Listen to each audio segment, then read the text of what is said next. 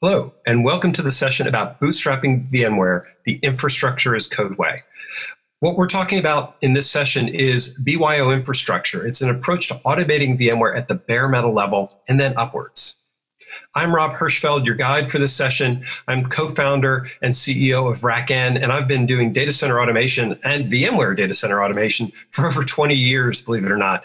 Um, you can find me online. I'm at Zehicle, and I've been very active with something called uh, the 2030.cloud, where we talk about a lot of advanced futuristic concepts in DevOps.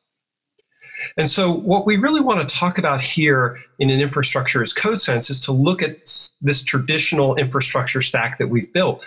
Because we know that if we fix things at the bottom, that physical layer, then everything we build on top of it, and this is a totally standard VMware infrastructure stack. It's something you would see in other vBrownBag presentations. As a matter of fact, it's modeled on them. So what we've seen is that while people like to squeeze the physical layer at the bottom of this down into this tiny part of the stack, it's actually a complete stack in itself. It's not just a small box. It's actually compute, storage, and networking components that you have to get right and actually very carefully right in order to make everything we build on top of it work. And so at RackN, we spend a lot of time thinking about exactly this problem and, and how do we treat these components like a cloud. And a lot of what that means is how do we take DevOps automation pieces, infrastructure as code concepts, and automate that physical layer also?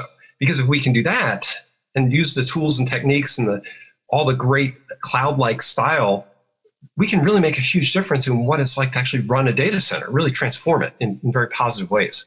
And that's what we want to talk about. It's worth mentioning RackN Digital Rebar is this um, product that we have that's designed to help companies self-manage VMware. So we're not a consultancy, we're not a service provider. Um, we're literally helping companies manage their own VMware infrastructure, whether it's legacy, new, or edge infrastructure. And so that's really about automating infrastructure, securing it, and making it portable so that you get reuse out of the problem. So we we see this quite a bit. We're helping uh, multinational customers and service providers automate VMware uh, and do it themselves. So we, we have a lot of experience with this.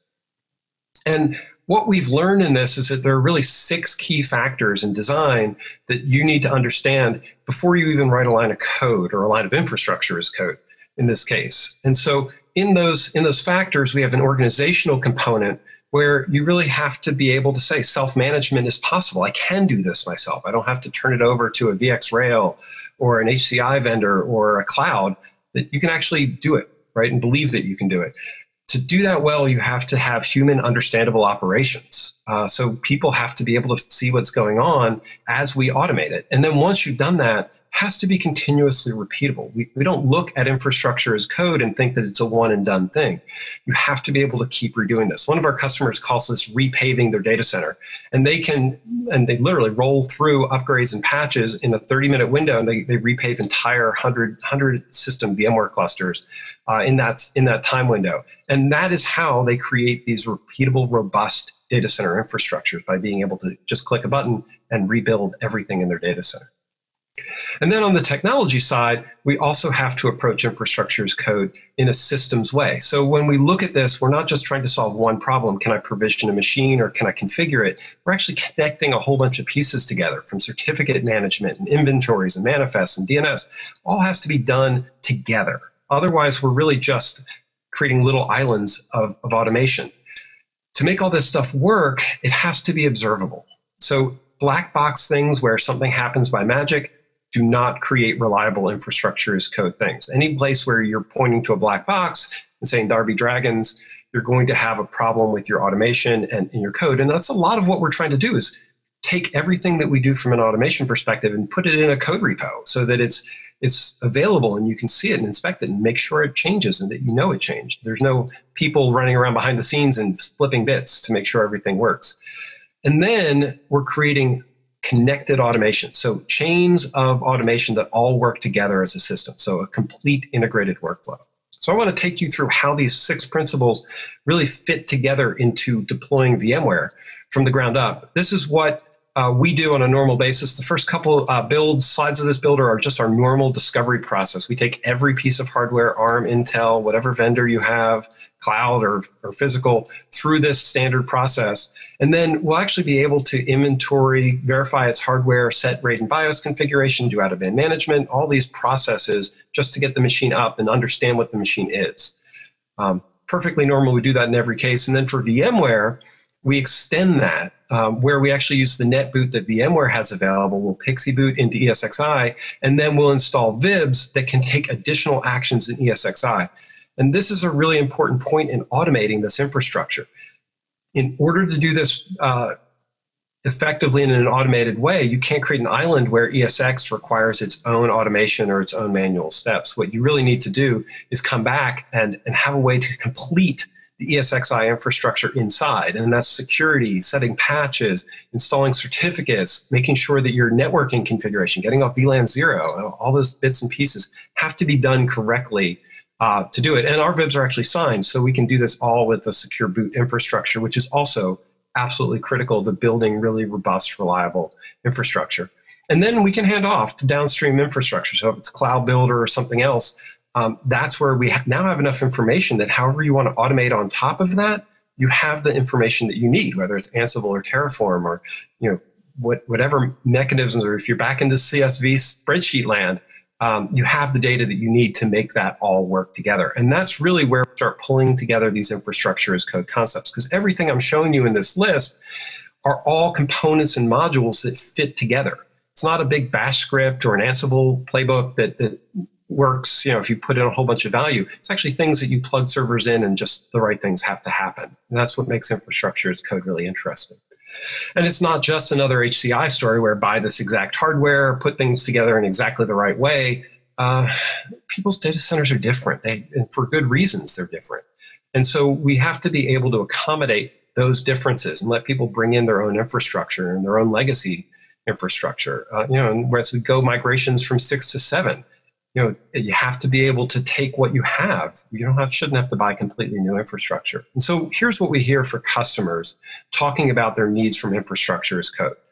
They need to have useful abstractions. Um, and we're going to go through each one of these and i'll show you an exact an example of how that that looks and orchestration. Um, but at the end of the day what we're really doing is working to eliminate manual steps and silos. It's, it really is that simple.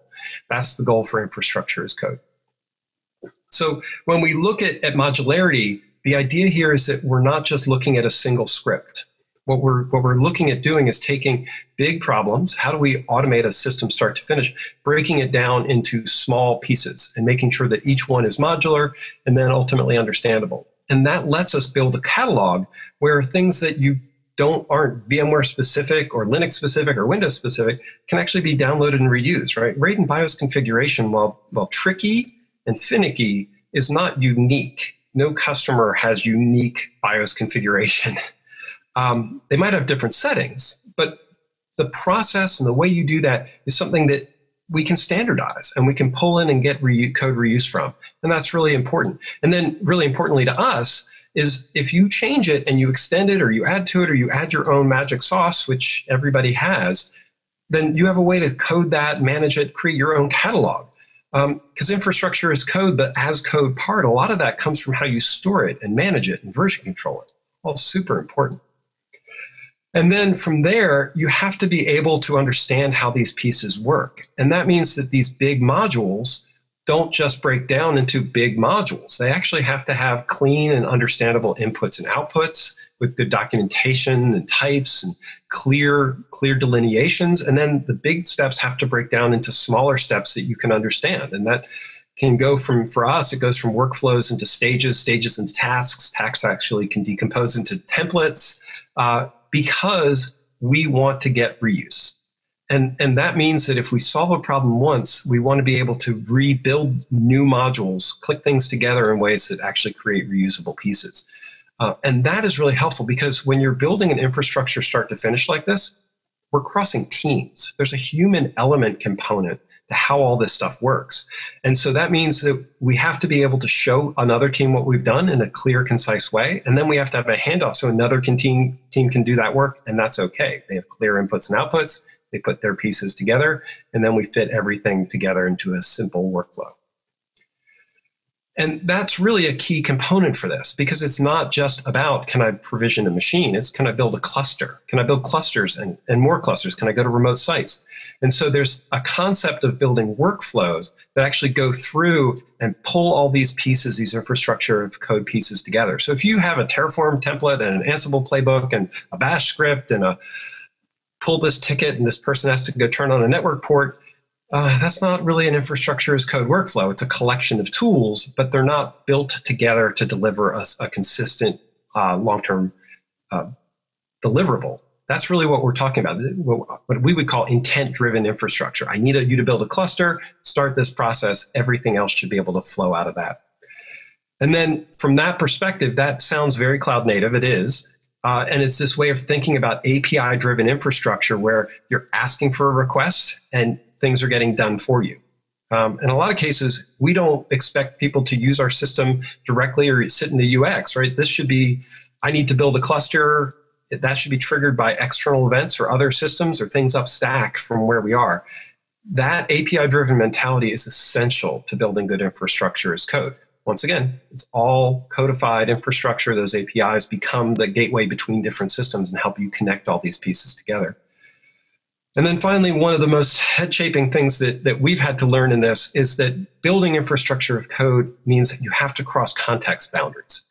So, in the work that we're doing, and, and the thing that we found to be um, really powerful in, in making it all come together, is this idea that I can bounce my context back and forth. I can do work in a machine, I can pull up to a, con- a cluster level, verify that things are right, return back to the machine. And this ability to move back and forth from a context perspective really changes the game and how you can automate something because you can build a single workflow that has different security contexts, collects information, can work across the cluster, um, and coordinate activities in a way that is absolutely essential to accomplish this end to end system driving perspective.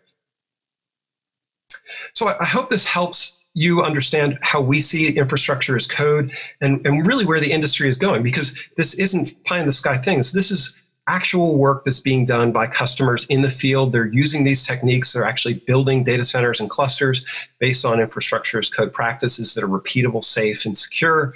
Uh, whether it's a brownfield system, it's a greenfield system where they're bringing in new ideas and new capabilities, and then being confident that the things they're, they've done aren't going to be locked in for the next 10 years, and they'll be able to change and keep revisiting how things go. Uh, if this is exciting and interesting, please, we, would love to have an extended conversation with you at rackn.com. And everything I'm talking about, we have people doing. You can try yourself. Uh, it, you can just download Digital Rebar, try the VMware pieces, build your own clusters. Um, the stuff we're doing is, is really designed to be that simple because we're helping people self-manage their infrastructure, not take over control from them. So, thank you for spending a couple minutes with me learning about infrastructure as code. This is Rob Hirschfeld from RackN.